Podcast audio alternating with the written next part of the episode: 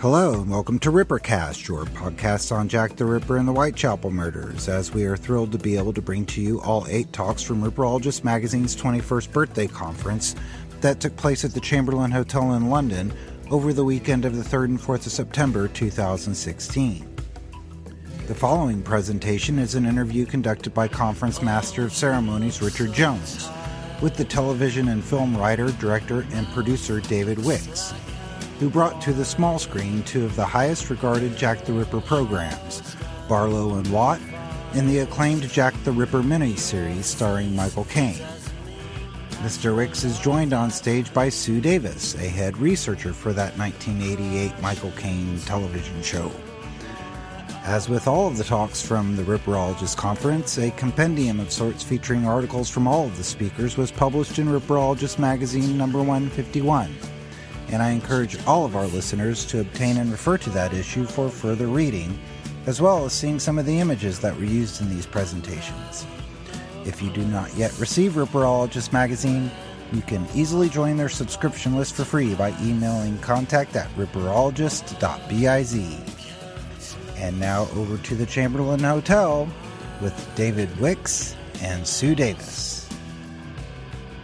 On, on the Facebook page, I often do virtually every month I, I post a, a posting about what, in your opinion, is the best film ever made on Jack the Ripper? And time and time again, almost every time, the one that gets the most votes is the Michael Caine one. So, uh, without further ado, we're going to have a question and answer session. David's also very kindly uh, agreed to take some questions from the floor afterwards as well, so we'll, you will have a chance to ask some questions afterwards. Uh, but we also have Sue Davis, who uh, researched the programme as well, so uh, we've really got a double legend here uh, today. So without further ado, can we please give a big welcome to David Wickes and Sue Davis?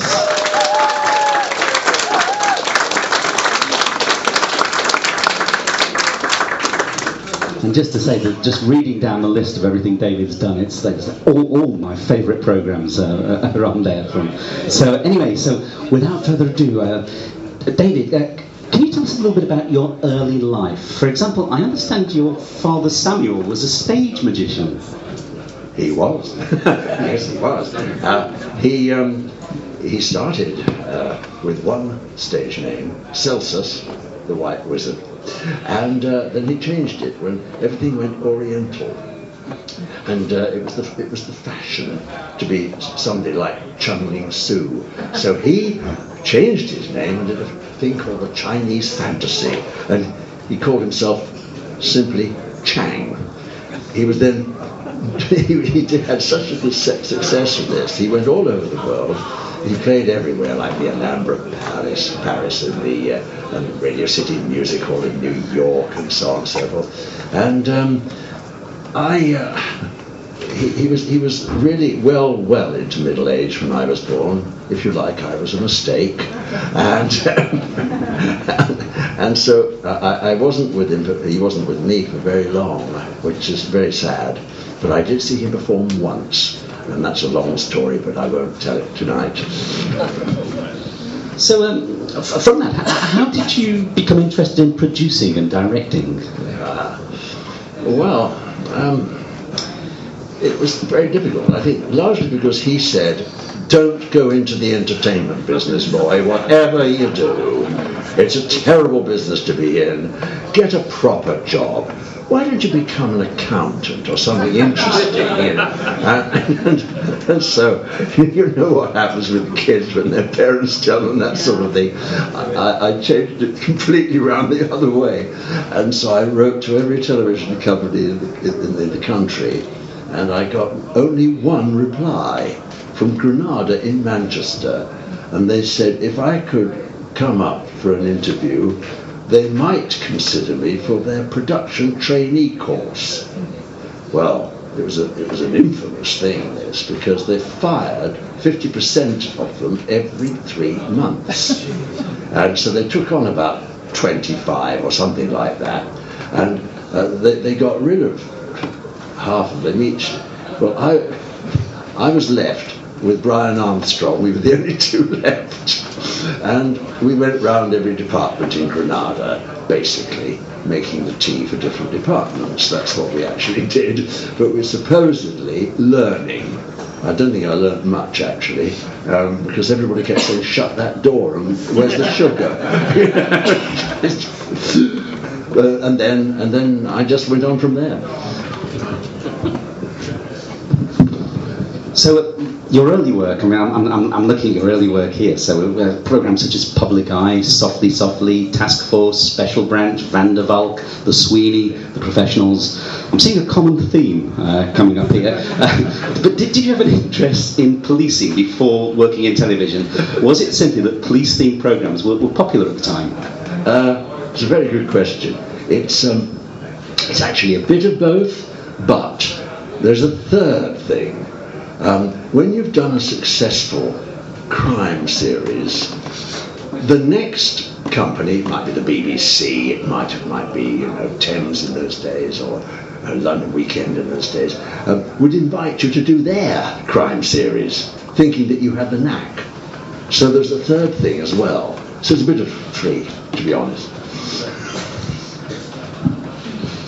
And can you tell us how the 1973 miniseries Jack the Ripper with the characters Barlow and Watt uh, from Softly Softly, how that came about? And, and, did you have an interest in the Ripper case uh, prior to that project? Well, not really. Um, uh, I got on very well with a writer called Elwyn Jones, and um, he had invented, uh, I think, part invented Z cars, and then um, Softly Softly. Um, and uh, I got on with him very well. Uh, he was a bit of a martinet, and a lot of other people didn't get on with him well, and, and there were all kinds of shoutings in offices and things of that sort. But I got on with him very well. He was he's a very nice Welshman, and and he um, uh, and we'd go off to the pub, you see. And he said, "Do you know what I want to do?" And I said, "No, no idea. I'll go and get you another pint." No, no, no, no, no. Um, I, I want to do I want to do Jack the Ripper because nobody's ever done it properly. And then he came up with this idea. And he said, What do you think of this idea? Barlow and Watt, two of the most loved, famous, understood, and known detectives in Britain, on fictional ones, of course, played by Alan Stratford Johns and, uh, and Frank Windsor. Um, they take time off their duty to inspect uh, some of the files and then they get hooked and then they find Jack the Ripper. I said, they do? uh, he said, yes. I said, then who might that be? He said, I haven't worked it out yet. I'm a writer. he said, but if I if I were to go uh, into Leonard Lewis' office, he was he was the producer of, uh, of Softly Softly, and, and, and ask him about it. Would you? Could I refer? Would you support and, and write a, a I said, oh God, all right. Uh, yeah, okay, okay, okay. I'd rather have got him another beer, but never mind. We did it. And um, it kind of worked. And uh, it sort of was all right. And I met all kinds of people like like Hobo Sickert, you know, Joseph Sickert, not Walter, um, the painter. Um, but um, uh, who claimed to be a member of the royal family. I can't tell you. You, you the claims of, of, of some, not anybody in this room, but some people who study the river, the claims are outrageously wrong. but never mind, you know. It was Queen Victoria. She did it with a knife, you know.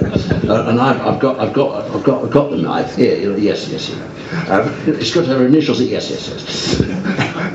you get that kind of stuff, you know. So that was it. Well, I mean, I mean to, to me, uh, and I think many people in this room as well, it, was that program that, that really got my interest uh, sparked in Jack the Ripper, and I, I, think it must apply to so many people uh, in this room today. That really did pique an interest. So, just to take you back to, to that uh, that program, just to, so it's come to the end of the program. It, it, it's a success, and it's it's it, you're wrapping.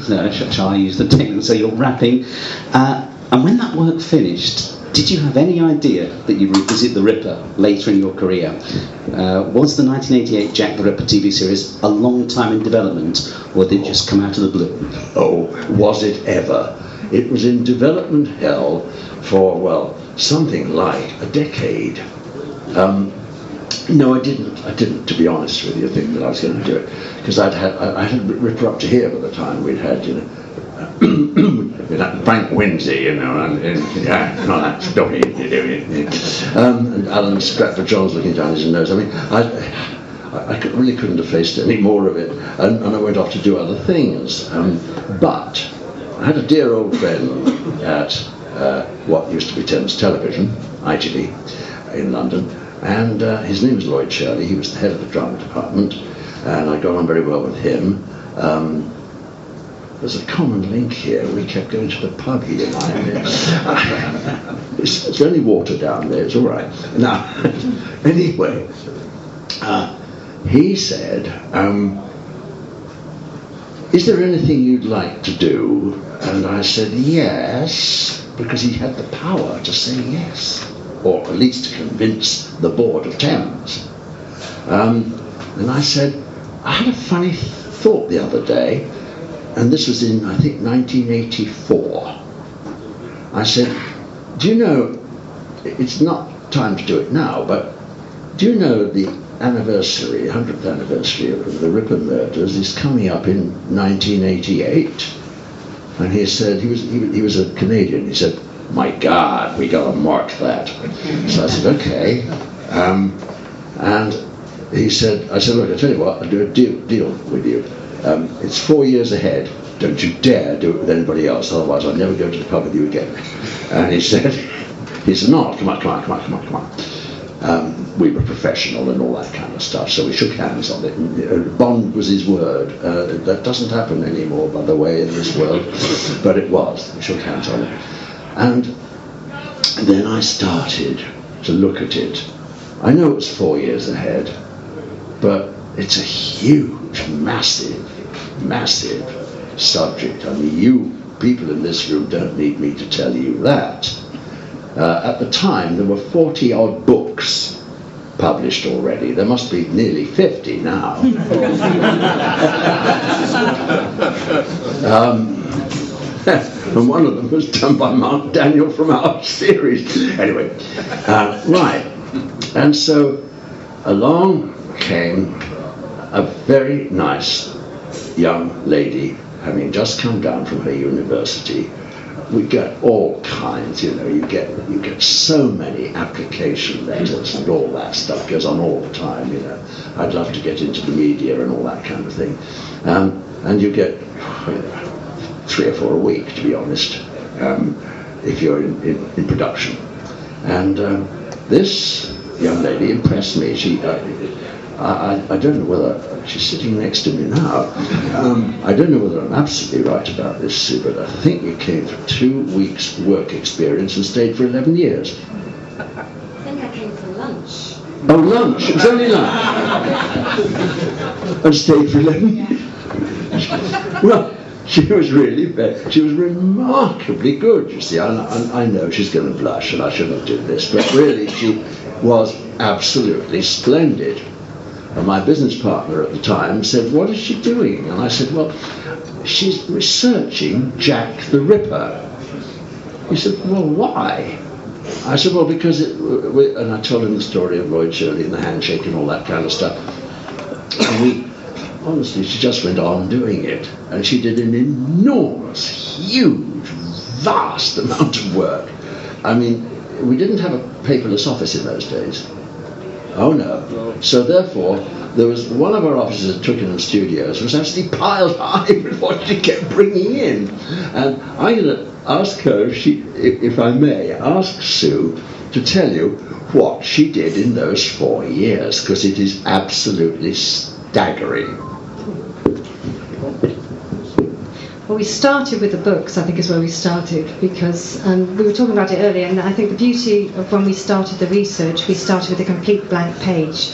We didn't have an ending. This was to be a proper investigation, like a police investigation.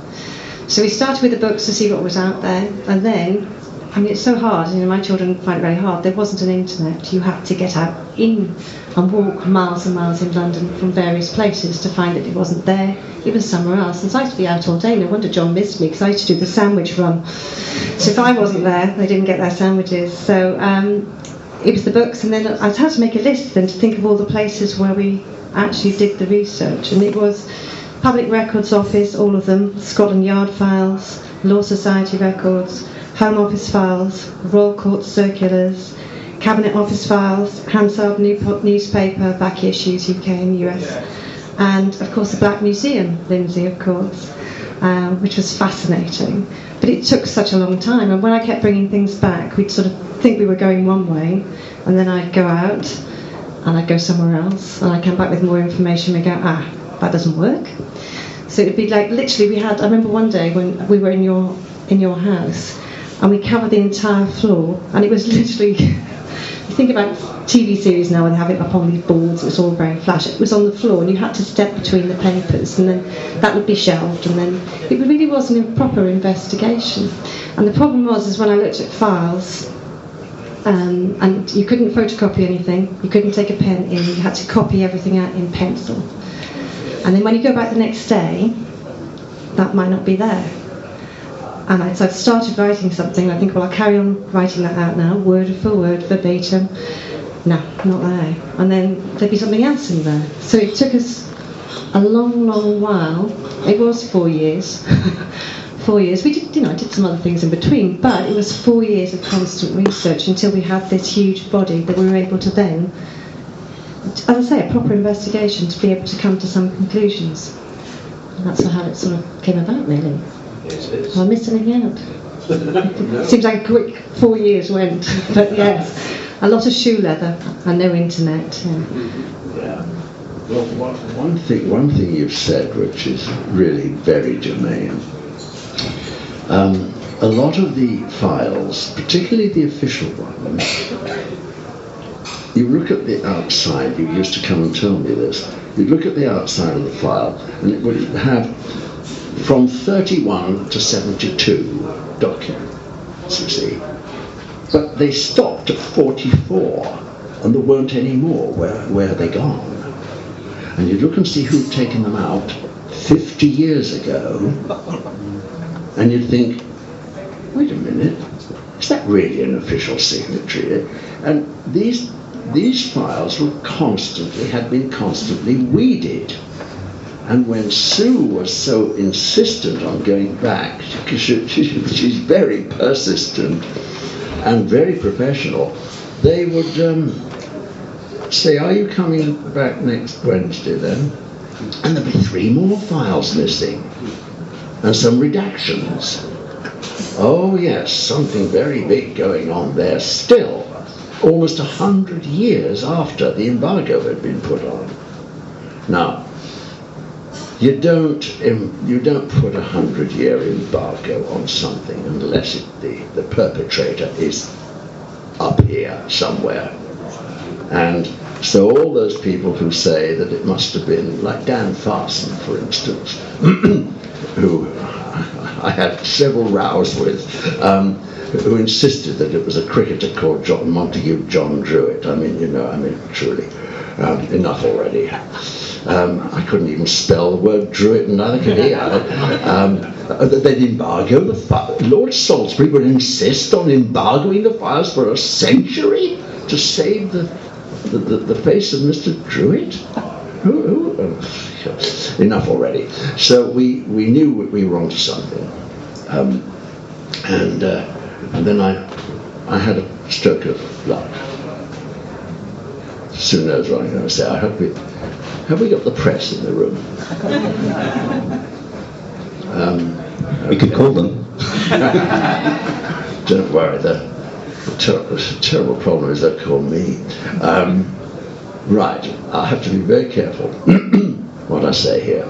Um, I did have some well placed friends in those days, I, particular, particularly one who happens now to have died. Um, and um, I put this to the right authorities. And when I say the right authorities, I'm not going to name, I'm going to say the right authorities. And I, uh, I said, look, the 100th anniversary is coming up, and those files, which we knew were partly useless because of everything Sue had found, or not found, those files will be opened. Am I right? Yes, came the reply. I said, well, when that happens, every movie company and television company worldwide will be scavenging those files. And you'll have all kinds of awful things said about all kinds of people who shouldn't have awful things said about them, and it will do the country absolutely no good. Or you could let us have a look first. and it's Thames Television, and it's EMI, and you know who we are. Um, and we got the money and we can really do it, and we'll be on the air in that November, the same November, that's when you open the files, and we'll be already on the air. Is that possible? Oh, lots of deliberation and thought, and eventually I got a call to go and see.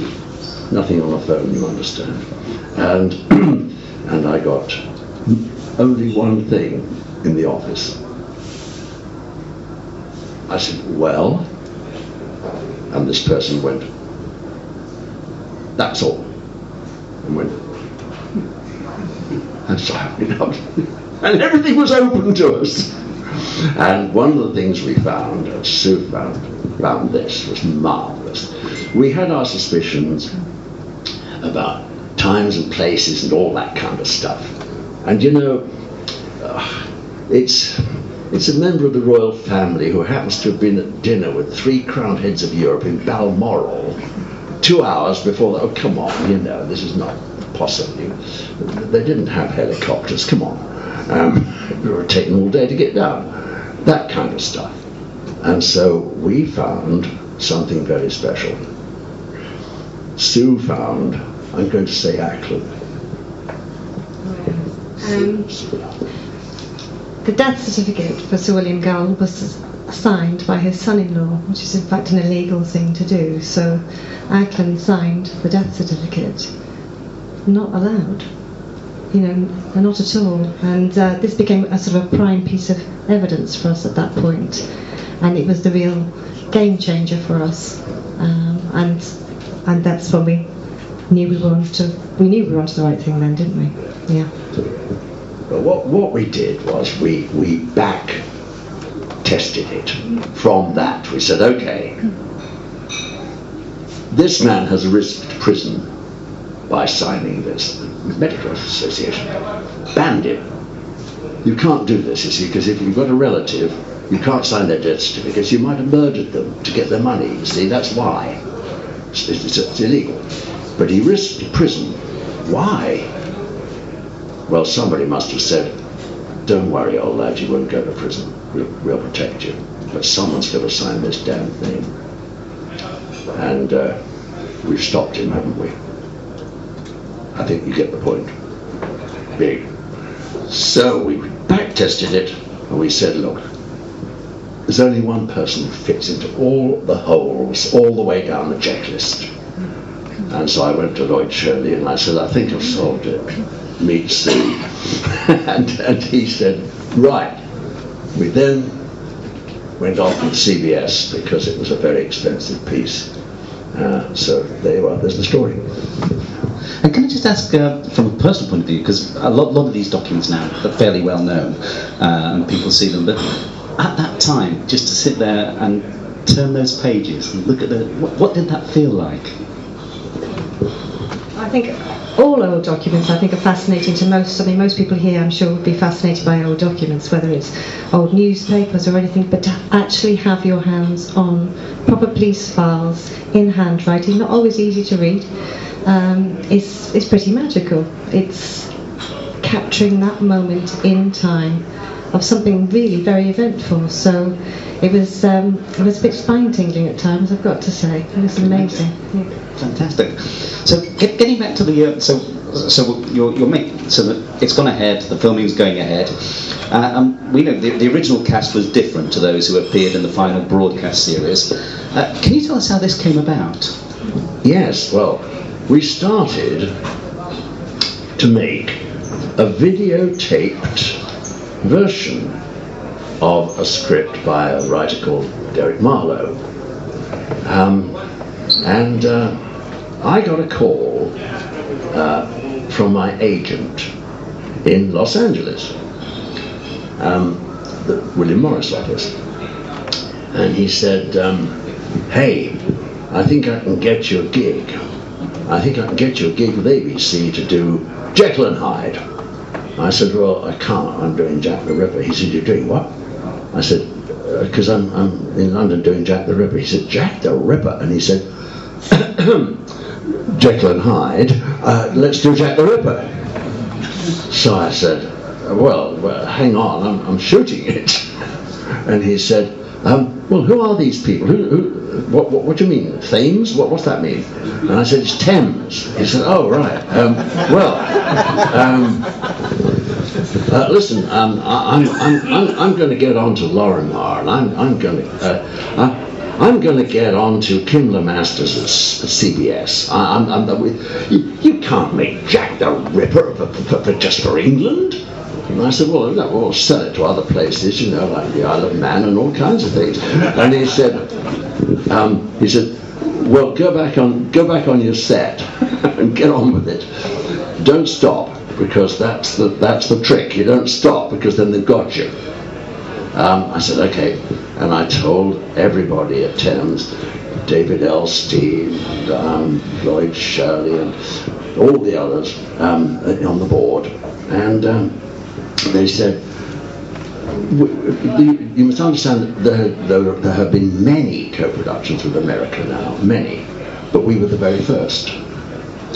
And um, there'd been a, couple of documentaries apparently, but we were the very first. And so um,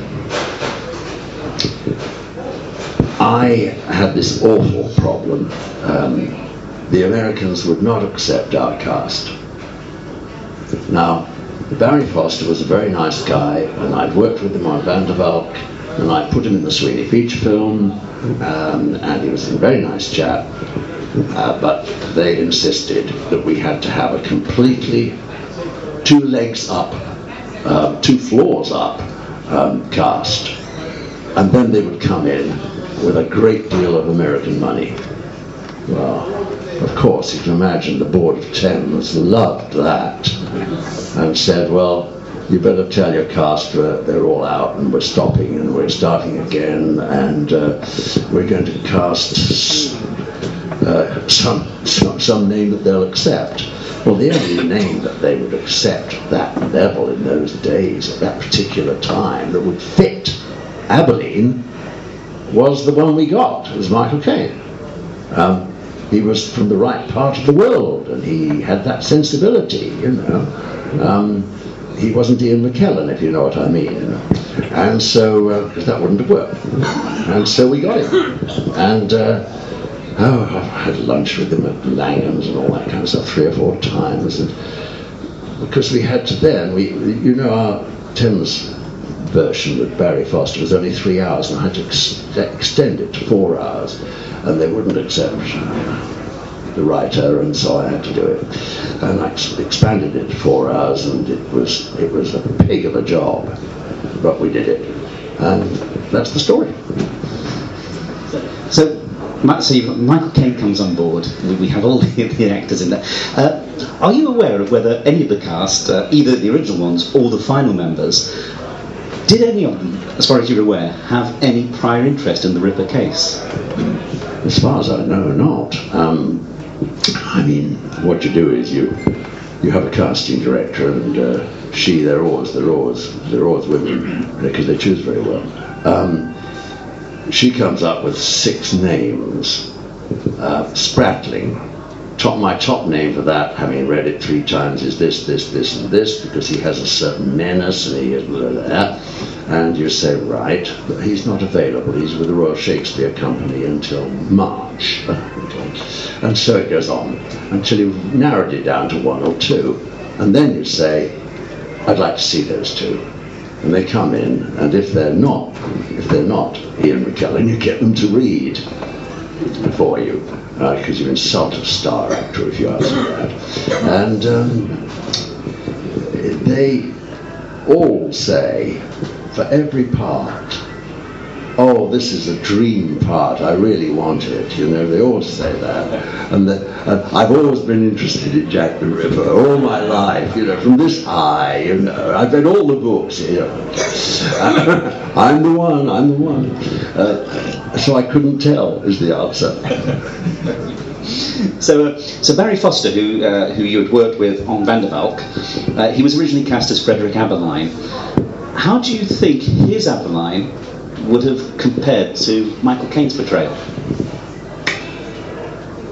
I think the Americans were right. We needed major star power, and you don't get major star power if you're not a major actor. Truly, um, it, they make it look easy if they're good. That's the, that's the truth. Um, and Michael is absolutely superb. So it looks as if he's just sort of walking through it. Perfect. Um, he had a more powerful image and a more powerful approach. I think uh, Barry was very good as um, uh, less of a bruiser. What Michael said to me when he read the script, he said it was the best script he'd ever had. He always says that to everybody. Um, um, he said the only thing he found wrong with it was the staples fell out, and he was reading it in bed with his wife Shakira, um, and passing pages to her. He said that's the only thing wrong with the script was, was the stapling. and um, he um, he knew, I think, right from the get-go that this was the right thing for him. And when he accepted it, of course, I had to go and have lunch with him and not be told until we're getting close close to the main course. You know, I'm sitting here wondering if he's going to say yes. Um, and uh, he said, "Ah, David, I want to play him relentless." and I said, "Play him relentless, please." and he did, um, and he even overcame the um, the drink problem to win out. So, so uh, coming back, because Michael Caine plays Abberline as an alcoholic battling with the bottle. Uh, at what point of the series develop, uh, development was, was this decided upon that he was going to be battling the bottle? Well, I had read something, and it was something about his past and why he'd been passed over for promotion from sergeant to inspector. Um, because he'd, um, I, I, think he'd been sitting in the office at Scotland Yard and was, was a bit sozzled. I think that's what it was. Um, and I think this was mentioned to me uh, by one of the people we interviewed for, for, I can't remember who it was. And I thought, oh, that's, that's great. Because it's, it's, it's, a, it's a leading character with his own demons. Ah, we've got, we've got another, another layer here. Yes, we'll use this. And so we did. And he played it to perfection. I might tell you, it isn't like him at all. He is not anything like that. He'll have a pint of beer with you, but that's it. So, because uh, as we mentioned at the start, that uh, all, all, the work that you've done on uh, virtually all those fantastic police series, uh, did you work on the, those numerous police and detective dramas prior to the Jack Ripper? Uh, did it influence the way you portrayed the likes of Spratling, Godley, and Warren? In the Jack a very good question. It did, yes. yes, it did. Um, particularly certain police attitudes, which I don't know whether they still are around today, but I came across them um, when doing the Sweeney. Um, we, we had Mr. Spratling's murder list, if you remember. Um, uh, the idea that when there's a murder, they, he rounded up the same people every time. to make it look as if he was doing his job, and then he'd send them all home. Um, and, and, he used to he used to give them soup from a soup kitchen to invite them in, so that we have all these scruffy people from, from the East End. Whenever there was a murder, the public thought, "Oh yes, he's doing his job. That's all right." But he never did his job, you see. Um, well, there's a certain kind of attitude in the police, or was. Um, of that sort of thing, not as extreme as that, because we got a good laugh out of that one. But um, it, they, yes, so the, the, the truth is, I learnt a lot about it from the previous stuff. Yes. And, and famously, the, the, series had four different endings, uh, with reportedly few crew members actually knowing which would be used in the broadcast version. Uh, can you tell us about this and the efforts that you went to in order to keep your endings a secret? Yes. Um, the press interest in this, it, it is the world's most famous murder case. It really is, even now. Yes, we've had the Yorkshire Rippers, and yes, we've had ISIS and all kinds of things, but Jack the Ripper is a very special thing. And uh, if you are going to solve it, and we did say, you know, yes, we're going to solve it, the press of the world gets onto your press office. The phones never stop night and day. You know, uh, it's, it's that kind of thing, you know, and uh, and you get and you get um, all kinds of suggestions from them. Uh, are you going to say that it's, uh, and then they give you a name, you know. Um, can say that it's Sun Yat sen. Um, no, we're not. Um, if you've got the world's press, and they are ravenous for the world's greatest murder mystery, really ravenous, because every journalist has to earn a living by going to editors and making offers. They call offers meetings. And they've got to go in and say, hey, have I got a, a super scoop for you today, you see? I've got the answer to Jack the Ripper. And when CBS puts it out on Friday night, Friday morning you can spoil it completely by putting a headline in the paper. The Ripper is Montague John Druitt. Pa! And of course the editor says, Are you sure? Okay. And he puts the headline up. And of course nobody watches your show. Because they've spoiled it. And all the advertising that's been sold by CBS throughout America and by RTL and by um, the Swedes and the Italians, and because everybody took it, as you know. Um, there were subtitles, and of course the Germans put a put a track on, you know. Well, I couldn't send this all around the world, and CBS agreed. How are we going to keep this to ourselves? And I said, well, there's the crew as well, you know. There's the labs, there's the sound crew, there are the musicians. All kinds of people will know what the ending is. And uh, they said, well, what are you going to do? And I said, I think you're going to have to have four endings. And the four was because that was a misleading thing, because it was really a fifth. It was part of one ending and part of another. So they could never have guessed it, even if they'd known. And I think about four or five of us knew it. And Lloyd Shirley didn't even know it at Thames. I wouldn't tell anybody. I wouldn't tell the press office, wouldn't tell anybody. And uh, so I was a. I, I just had Sue knew, um, and I think one or two others, you know. Uh, and that's why we kept it a secret. Did you at any stage ever, ever consider using one of the other uh, dummy endings? No, no, no, because um, if, we, if we'd given a false ending, we couldn't say, hey, fooled you. We couldn't do that. So we had to get the right one. Yeah. Oh, yeah, absolutely. I'll tell you what happened about that. I was, I was actually finishing, um, I think that this is for the first night, because it was in two parts, two nights, two two hours, and I was I was finishing off. Um, I think it was for Sweden. Um, they, they hadn't got the right trailer or some damn thing, and I was finishing off some grading. That's uh, color temperatures.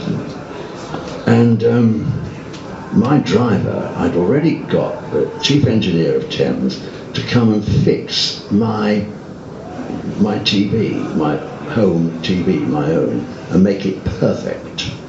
And it was uh, It was a, Sony high black Trinitron. It was, state of the art in those days. Now we've got flat screens and all that kind of. And Ida4 screens as big as Hyde Park now, but this was a big one um, those days, and the engineer tweaked it to perfection. You see, um, and my driver was looking at his watch, and I was finishing this thing for Sweden, and he, he, he said, um, "Hey man, you got to go. You got, you know, you need time to get home." And I had to cross London because I lived in Kensington, and um, I was cutting it very fine, and I knew it, and I sent this thing off to, to Sweden, and, and I ran down the stairs, and I got in the car, and we were home in moments. And honestly, I'm not making this up. The streets were empty. And I had seen this once before in Los Angeles when I lived there for the first episode of Shogun, which emptied the streets, emptied the pubs, emptied the bars, emptied the restaurants. And I thought, surely not. I mean, I, I, was tingling. I thought, oh my God, is this going to be a, oh God, surely not. No, there's no, no, there's a road up, uh, down the road. No, there wasn't. And I watched it. I could hardly, I could hardly think what, what was going on. And about two thirds of the way through, the phone rang, and the uh, in those days the JICTAR ratings, um, that they, they monitored them, and I had um, had David Elstein on the phone to me saying, "Wow." Do you know, the for the first hour, he said, wow. He said, you've got 88. Now, I'll never forget that number because it was 1988. You've got 88% audience. Ah, that's it. You, know, you can't look back after that. That's marvelous. And uh, there's your story. This is the days when audiences were big, big TV. We're not talking today on chat, that's cable. These are big audiences. Oh, God, yes. Um, do you want to know the number? yes, please. It, it, it, was, it was printed the next day in the Daily Mirror. I don't know why the others didn't pick it up, but I've got it. You're not going to believe it. 23 million. That is almost half the British population. Ah, that's it, you know. You don't you, uh, retire. You know, that's it. Nothing else you can do. What, what was that feeling like? Oh, didn't believe it. I mean, uh, you know, um, up to that time, I, I I'd made I'd made feature films, and I made things like Silver Dream Racer and things like that. You know, um, they were pretty high budget for those days. And uh, nowadays, of course, everything has a B on the front of it. You know, the budgets are in billions now. I mean, it's ridiculous. Um, but we were making pictures then for what they now pay Tom Cruise for an afternoon. Um, but it was staggering feeling. It was staggering. So, did you genuinely believe that Sir William Gull was the Ripper, or, or was it simply that the solution was the best TV? Oh no, uh, no. We went through the four years of trouble. We were. We could not possibly have said. Who is, who is it who said, uh, when you have eliminated, was it George Orwell? Somebody. Shut, that's it. Ah, y- you're right, you're right. Um, eh, when you've eliminated all the possibilities that are wrong, the last remaining one must be the answer. And it, it was. We did eliminate, eliminate, eliminate. And uh, it, it has to be. It has to be, first of all, it's got to be an important person. And if you eliminate all the important people who would cause the Prime Minister to embargo it for a hundred years, you are left with almost none. And then you have fantasists, you know, like Hobo Sicko. So, uh, I mean, you've answered this in a way already, but uh, but just to say, you went on to make Jekyll and Hyde with Michael Caine, uh, and was that uh, as a direct result of the working relationship you developed with the Jack the Ripper? Yes, absolutely. He said, "Let's do it again." So we did it. Um, I'll tell you. I'll tell you something that'll kill you.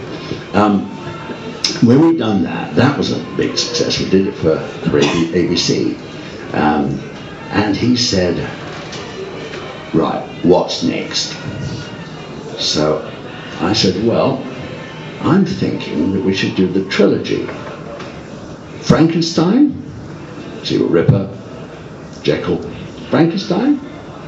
Oh, yeah, no. I thought there was no enthusiasm there. It's very strange. Well, I ha- happened to share my English agent with him. Dennis Selinger of ICM. And um, Dennis is a dear old friend, you see, as well. And um, after a while, I couldn't get an answer from Michael. He, you know, wasn't he wasn't forthcoming. And Dennis rang me, the agent, and said, um, Michael doesn't want to do it.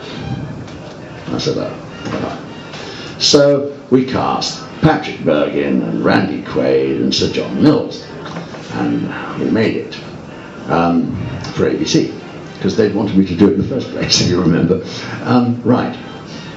And uh, it was, oh, I can't tell you, it was probably, we finished shooting and were probably in post production when Dennis happened to say to me, How did it go? And I said, Yeah. He said, Oh, it's a pity Michael it, isn't it? I said, Yes. He said, But you know why he turned it down, don't you? I said, No, I didn't. And no, he, he wouldn't tell me, and you didn't tell me. He said, Well, in Jekyll, when he changes into Mr. Hyde, he's got all these prosthetics, you see, these, uh, and he, he hated having that on every day, and torn off and put on and torn off, and, the hours in the makeup truck every day. He hated that stuff, and uh, so he didn't want to play Frankenstein. I said, but that's the monster. I was asking him to play Dr. Frankenstein. He said, oh. I thought, I thought that, oh. I said, it was too late now, shot it. That's the story of that one. So, what are your thoughts on the Ripper output since 1988, uh, such as Johnny Depp's From Hell, which of course presents a similar plot with the Gull, again revealed as the Ripper? Yes. Um, magic that. I wonder what gave him the idea of William Gull. Um, uh, yes, and I wonder what gave him the idea of. Uh, I can I, I can hear the production meeting, can't you? The story meeting. Um, hey, they did. They did he with the cane one. They, they had him. Uh, you know, he's a bit of a tippler. You know, um, we can go better than that. Let's make him a real drug addict. You see, and that's why they did that. I can imagine that happening quite easily. Um, and so they they've got they've got to go one better. In other words, they copied what we did and went one better. And that's what they did. And of the two, uh, Michael Caine, Johnny Depp, who would you say had the best Cockney accent? Johnny Depp without a doubt. and, and finally, uh, if you could go back in time and change one thing about the 1988 series, what would that one thing be? Um, shall I? I'll, say- this is this is very bad. I'll say a very bad thing. Um, in order to get it made, the deal I did, and my agent is responsible for it, um, was uh, I actually accepted a buyout and so I didn't get any residuals. That's what I would change. Do we have any good lawyers in the room? now, uh, I'm just going to come out, and, uh, if anyone's got any questions, so I'll come out, and Dave's kindly uh, agreed to ask questions. So I'll just, uh, I'll just get myself unravelled here, and I'm just going to come over here. Don't a. Oh, quite loud. Not a question as such. Um, I'm actually one of those people who can remember where I was when it was shown. This is a bad mother moment. My small boy was in hospital having an operation, and I don't drive. Um, and I could either get the half past six bus home and watch it, or the half past eight bus and miss it. And I kept saying to him, "You're going to be fine, aren't you? You're going to be fine. You don't need me here now." um, and I, I, to this day, he reminds me of the fact that I left him in hospital on his own to go home and watch it. Um, but the thing I wanted to say was, uh, recently moved to Dorchester uh, in Dorset, and the hospital was set up by public subscription. And some of the people subscribing via balls and parties and things was the Dyke Aclands, Frederick Treves, and also the Druitt family. Wow. And we got some questions. I'll just go. I'll, I'll work backwards and, uh, well, metaphorically. Question. Right, thank you both for a very uh, entertaining talk. I was just wondering, uh, with regards to William Gull, um, the main um, evidence seems to be that his son-in-law signed the death certificate and that there was some cover-up which would inevitably um, involve some higher echelon person. What other evidence was there that uh, linked him to it? The death certificate. It's signed. She got it. So that, that, that was it. That's it, yeah. And then uh, I'm, I'm And that was Richard Jones interviewing television and film writer, director, and producer David Wickes, along with Sue Davis. I would like to extend the warmest of thanks to Adam Wood, the editor and publisher of Ripperologist magazine, and Frogg Moody of Casebook Classic Crime Club for allowing the recording and release of this landmark conference. A huge debt of gratitude is owed to Mark Ripper for overseeing the recording of all the talks, and to the speakers themselves for granting us their permission for making their contributions to the conference available for all of us to hear. As I said in my introduction, if you would like to become a subscriber to Ripperologist magazine, the free bi monthly journal of Jack the Ripper East End and Victorian Studies, send an email to contact at ripperologist.biz. For more information on the Casebook Classic Crime Club and to receive their free and also excellent magazine, go to timezonepublishing.com. Both publications also have their own Facebook pages, so you can find a lot of more information there. We are a podcast sponsored and hosted by Casebook.org, where you will find all of our roundtable talks, author interviews, and conference releases on Jack the Ripper and Victorian true crime. The number of shows is now reaching 100, and that would never have been possible without the support of the Ripperologist community and you, our listeners. And so I thank you for your continued support, and thank you for listening. We'll see you next time.